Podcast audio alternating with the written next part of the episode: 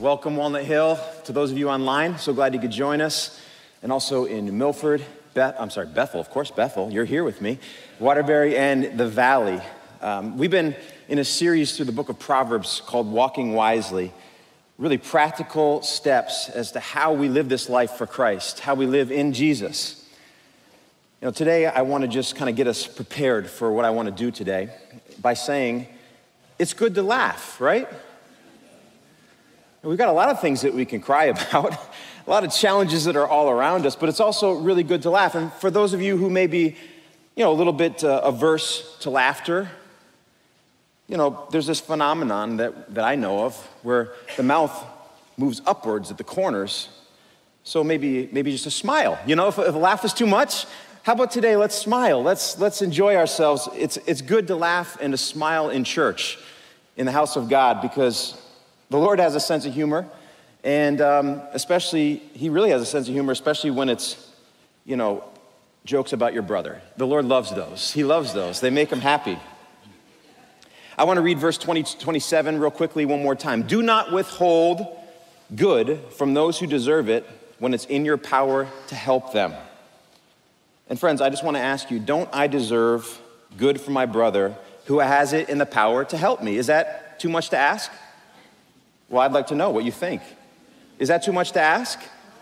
You guys like Brian too much, that's clear. Well, I, wanted you to, I want you to know that I was actually scheduled to preach last weekend on the topic of, can you remember? Generosity, giving, yes. And I don't know if you've noticed, but it seems that little brother Brian goes to the bullpen every time that topic comes up and calls up Craig to preach on the top of, topic of generosity, which is every pastor's favorite topic to preach on. So I did the, what I thought was the wise thing, and I scheduled a vacation for last weekend. and Brian did a really wonderful job, I thought, on the topic. Um, but there's a little bit of a problem because the New Milford campus right now, who is watching this, is saying, but wait a minute, Craig, you were in our campus last weekend. And um, that's because I canceled the, the, um, the vacation after he scheduled me for this weekend. Um, well, how would you expect me to prepare for a sermon if I, if I was on vacation? You know? Simple explanation there. So you might ask, how is this team leadership model really working? You know, is, is this Adam, Brian, and Craig, you know, ABC? Is it really as easy as one, two, three? Well, I want to be straight with you today. I, it's not always as easy as one, two, three, but we are in harmony Kind of like, you know, do, re, mi, ABC. One, two, three, Adam, Brian, and me, yeah. We are in sync. We're in sync, but I decided that I wasn't going to sing one of their songs. I did think about it, and I said bye, bye bye to that idea. So, wait a minute, it's time to get serious. We're in church, people. Let's get serious now. Today, we're talking about giving our time, stewardship, about serving one another. That second verse in 27, 28 of Proverbs chapter 3 is if you can help your brother or help your neighbor now, don't say, come back tomorrow and then I'll help you. And Brian did set the table really well last week in talking about generosity. You know, what makes Christians the most generous people in the world? And they are, with their money, with their time. I think it's because when we get down to it, at the heart of it is that we know that nothing is our own. When believers look into their hearts and look into the Word, look into our lives, we see that nothing is our own. Everything, even our, even our very lives, are a gift from God, aren't they?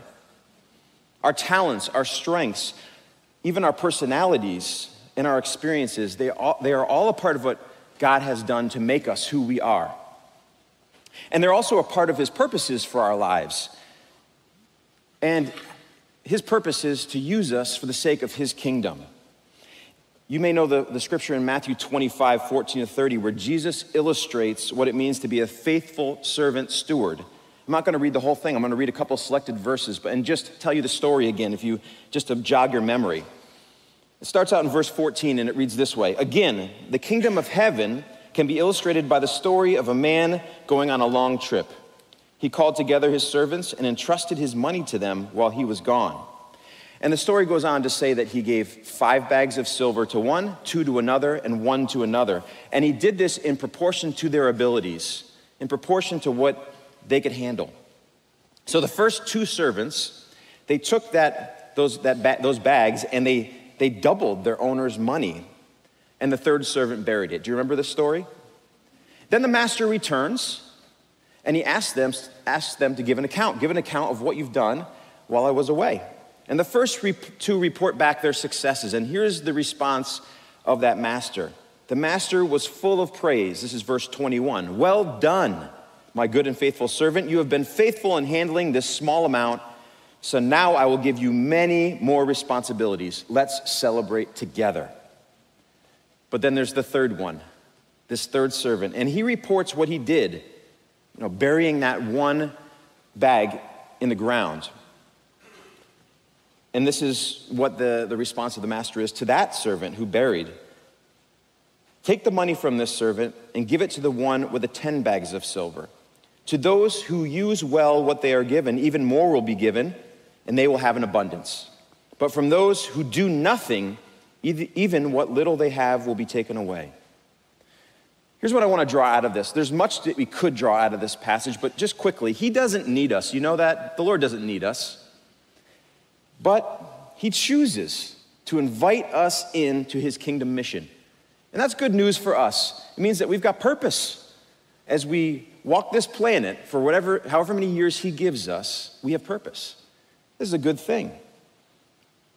Secondly, we are responsible for what He gives. That's what it means to be a steward, a good steward. We're entrusted with something that we are responsible to then do something with. Each of us has been given certain talents, gifts, strengths, experiences to use for the sake of his kingdom. The third principle I think that we see here is the principle of risk and invest. When the master says, Go ahead, take a risk with what I've given you, we're supposed to do it without fear. And also, our investment in kingdom endeavors and in the children of God will result in exciting returns. That's what the Lord is doing with this parable to tell us that, that is, that that's the case. There's no such thing as a down market in God's kingdom. Praise the Lord. When we invest what He's given us, the returns are awesome. And then finally, there's this concept that if we don't use it, we're going to lose it. It's harsh, but it's true. I think some of us fall into the trap of thinking that if we use up everything God, God has given to us, it'll be gone.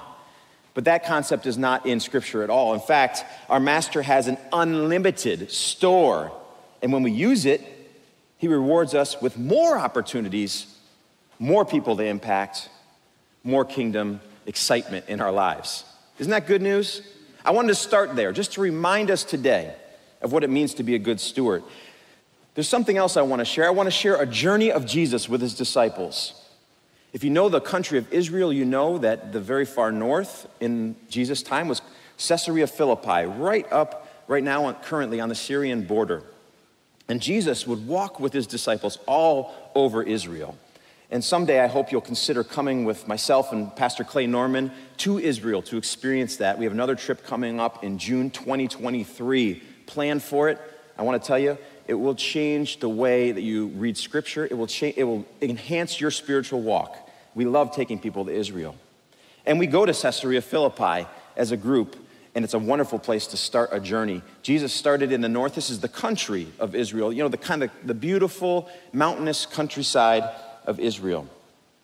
And he starts out with the, with the disciples, and his plan is to go all the way down to Jerusalem, which is a long walk, but they're going to do it over the course of time. Now, Jesus not only speaks parables, like the one we just looked at, the, the parable of the talents, as it's called, but he also he lives them out. He lives them out for the disciples to see and for us to take something from. So it says, on the way to the cross, Jesus shows the disciples what it means to be a leader, a servant leader at that. And as he starts in Caesarea Philippi in the north, he asks his disciples, What do people say that the Son of Man is? And who responds? Do you remember? Of course, it's Peter. He's quick to respond, but he gets it right here. He says, You are the Messiah, the Son of the living God. Jesus replied, You are blessed, Simon, son of John, because my Father in heaven has revealed this to you. You did, you did not learn this from any human being. And this is the highlight of the whole story of the disciples' response to Jesus because the rest of the way to Jerusalem shows how little they understood. See, they were all they were excited about Jesus being the conquering king in the line of David. They'd read those scriptures in the Old Testament. They liked those because it meant something pretty good for them as disciples. If Jesus was going down to Jerusalem to take over and conquer and be the conquering king like David, they were going to have a place around his table. They liked that. What they didn't get in the moment was Jesus was also the suffering servant. Think about Isaiah 53 and other passages in the Old Testament that talk about Jesus, the suffering servant.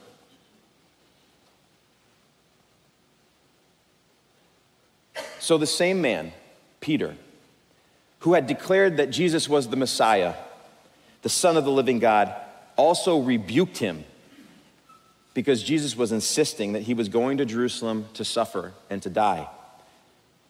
And then Jesus says these words Get away from me, Satan. You are, da- are a dangerous trap to me. You are seeing things merely from a human point of view, not from God's. Why does he say this? It's because Peter was literally siding with Satan, who also didn't want to see Jesus go to the cross. Because what did Jesus going to the cross mean? It meant salvation and eternal life for all those who trusted in him. This was something the, the evil one did not want to see happen. So in this moment, Peter aligns with the enemy. But it even gets worse, unfortunately, because from Caesarea Philippi, they travel south down to the northern tip of the Sea of Galilee to Capernaum. And an argument breaks out. Who is the greatest in the kingdom of heaven? Now remember, these disciples are believing Jesus is going to Jerusalem as the conquering king not the suffering servant. So they are jockeying for position. They're taking a page out of, the, out of the leadership they've seen all around them, and unfortunately, some of their own historical leadership of Israel. They believed to lead means to be in first place. So, to this question, who is the greatest? Jesus starts, starts talking about children, about children. We can't think about children in the way we think about them in our American culture, because in that culture, children had no status. They weren't precious in the way that we think of children as precious. They had no power, they had no rights or privileges. But what Jesus is saying is children are not consumers like the disciples were. They're not about rank or greatness, are they? We know this to be true today. Children are intimacy, intimacy driven, not status driven. So Jesus says to those disciples, that's the heart change that you need to take place inside of you. Your hearts are proud. Your hearts are chronically status seeking. You need them to be replaced with the no status heart of a child who simply wants to know Jesus, wants to be with Jesus, wants to love and be loved by Jesus. That's what he wants to see happen in the disciples' hearts, and it would happen, just not maybe in the timing Jesus had hoped. It gets even worse, if you can believe it, on the road down to Jerusalem when Salome, the mother of James and John, the sister of Mary, the mother of Jesus, comes to Jesus and asks where her two sons might sit when Jesus comes to power. She says, Can't they sit on your left and your right? Now remember, these are these now are Jesus' first cousins. So they're thinking, we're part of the family. We must have a place in this whole thing, right? This could be the once in a lifetime opportunity to be, to be the most important people sitting in the most important seats. And I'm sure they're worried that Peter already has one of those seats locked up. Now, the response of the, of the disciples is really telling as well, because it's not graceful correction, like, oh, Zebedee boys, you need to understand what Jesus is going to do right now. It's okay, you know, calm down here, it's going to be okay. No, they were actually angry because their mothers were not along to make a case for their greatness. What's the point here? Jesus' journey to Jerusalem was first to the cross, not to the throne. Now, he's on the throne now. And we will experience the fullness of Him on the throne when He comes again. But kingdom leadership, friends, is not about status. it's about service. His kingdom community will be led by those with hearts like children, those who are stewards, those who are servants. So from Capernaum, just north of the Sea of Galilee, Jesus and the disciples would eventually end their journey in Jerusalem, where he would do some amazing things. He washed their feet, one of the most menial tasks. Wasn't even, no one even did it when the disciples came into the, to the room for that Last Supper, but Jesus did. And then he would go and die between two common criminals.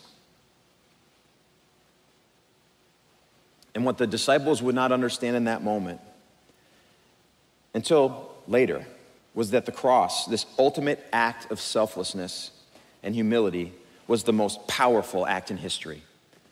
Praise the Lord, we know that today. Mark 10:45 reads, "For even the Son of Man came not to be served, but to serve others and to give his life as a ransom for many." By the Spirit of by the Spirit, Jesus says to us, I tell you the truth. Anyone who believes in me will do the same works I have done and even greater works. These are greater works of service, of humility, of investment in others. Great promise that he gives to us. So, what power do we have to actually help? Let's try to get as practical as we can today. Firstly, serving is not convenient, is it? There's nothing convenient about it. And you may have a very good reason that you are not able to be in person and serving, but convenience shouldn't be one of those reasons. If you're online and at a distance, I would encourage you find a church or a ministry that you can serve in. If you're in Bethel, you're in Derby, the Valley, or New Milford, I just want to tell you, we need you when it comes to serving. Our world may be moving away from in person interaction, but our church is not. We can't, we can't afford to because we, have a, we actually have a bit of a crisis after two years of pandemic. Here's the, here's the thing I want you to know our yellow flower count, which is the, the number of people who are coming to Jesus year to year, who are giving their lives, surrendering their life to Jesus, we, we mark it by a yellow flower. That's down 50% in the last two years compared to years previous. And the most telling stat in that is that children's ministry, actual attendance in children's ministry, has been down 40%, although it's growing again. And on average, every year, 40% of our yellow flowers come from children's ministry. Just, just let your mind wrap around that for a second. In every campus, they are, they are struggling to man every room and be able to provide for kids in every campus. Sometimes we think, you may think here in Bethel, well, there's so many of us, this shouldn't be a problem. It's a problem. it's a problem in every campus. And I share this to say the crisis is our mission is to see people come to know Jesus and grow in Him. And we certainly want to serve our own children that they might meet the Lord and live a life for Christ. We can't let this stand, I don't believe. But it's not just in children's ministry, every area is desperate for volunteers, for people who want to come and serve, who want to just learn something or grow in some way or give some gift that they already have. And I want to just challenge you right now before I finish, as, I, as I'm continuing, just to consider service.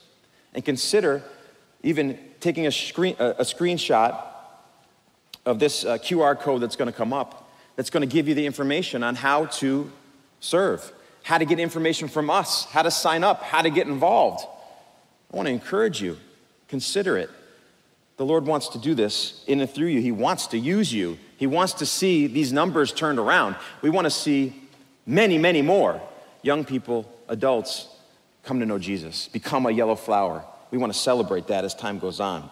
So, what excuses sometimes hold us back? I, use, I bring that up because the, the passage says, kind of gives an excuse.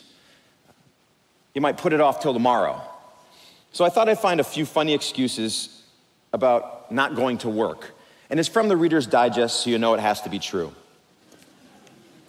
These are apparently real excuses that people have given for why they didn't show up at work. Are you ready? this is the moment for the smiles to start to really crack on, onto our faces this morning. Let's have some fun with these. This person said, I ate cat food instead of tuna and was deathly ill. Now, my question to you is at what point, after opening the can of cat food and starting to eat it, did this person stop eating that cat food? I got stuck in the blood pressure machine at the pharmacy and couldn't get out. I mean, are you still stuck there? I mean, did it do damage to your arm? My false teeth flew out the window while driving down the highway. And to this one, I say, okay, stay home. Just stay home. That's okay. Someone refused to come to work because his fish was unwell. And I don't know, here's what I picture I picture a tiny thermometer in the mouth of a goldfish. Sorry, boss, Goldie's got a fever. I mean, what could I do? I got to stay home and nurse him. Bats got into my hair. There's a few questions that come up here for me. I don't know. Mul- number one, multiple bats got in your hair? And are they still there in your hair? I was bitten by a duck, not a dog, a duck. I'd play this one out. I'd want to, I'd ask questions. I want to hear more about this story because you know it's going to get funnier and more ridiculous as someone explains the duck bite. I got cornered by a moose. A moose. Now, why do so many of these feature creative stories that include a variety of wild animals? I, I, I guess they think these are so, who's going to argue with me? These are so ridiculous that how could you argue with me? Now, this one is an interesting one. My child stuck a mint up his nose and had to go to the ER to get it out. This one I buy. because I have three kids, and two of them, two of the three got stuff stuck in their noses over time. And a, an eraser with one, and wait for it, the other one, a pistachio. I still don't know if it was just missing the mouth and going into the nose. I don't know how it happened, but the first time we took my child to our, our doc, you know, to Dr. Sachi, who some of you may know, and I watched closely how she got it out of the nose of this child. I'm not, notice I'm not saying he or she, I'm trying to protect my, my children here. But I learned from that first one, and I got the pistachio out myself. I felt very proud of myself. The, the last one that you hear often is, I had a bad hair day. Now, I gotta tell you, I get this one. If you see this photo here, you're gonna see what I mean. I, I know I keep going back to the well in this photo, but it's just too good not to. In this photo, you're gonna see three of the four Maoris all had really bad hair days on church directory picture day. And we should have stayed home. But my real question is what's the deal with Ray? Didn't he get the memo to do something weird with his hair that day? Every, he always looks okay with his hair. Nice job, Ray. I appreciate that. But, friends, there must be urgency. You can take that picture down. It's enough of that. I think that one's going to go back in the archives. There must be urgency.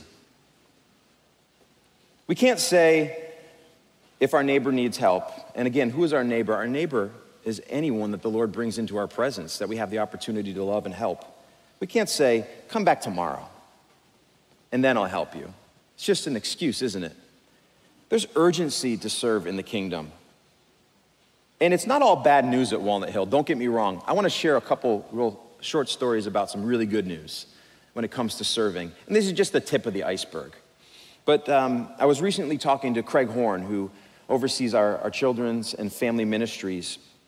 And he talked to me about a person named Abby, Abby Henderson, who is currently overseeing the whole of the children's ministry worship, meaning that every week she organizes, plans, and executes children's ministry worship for our kids.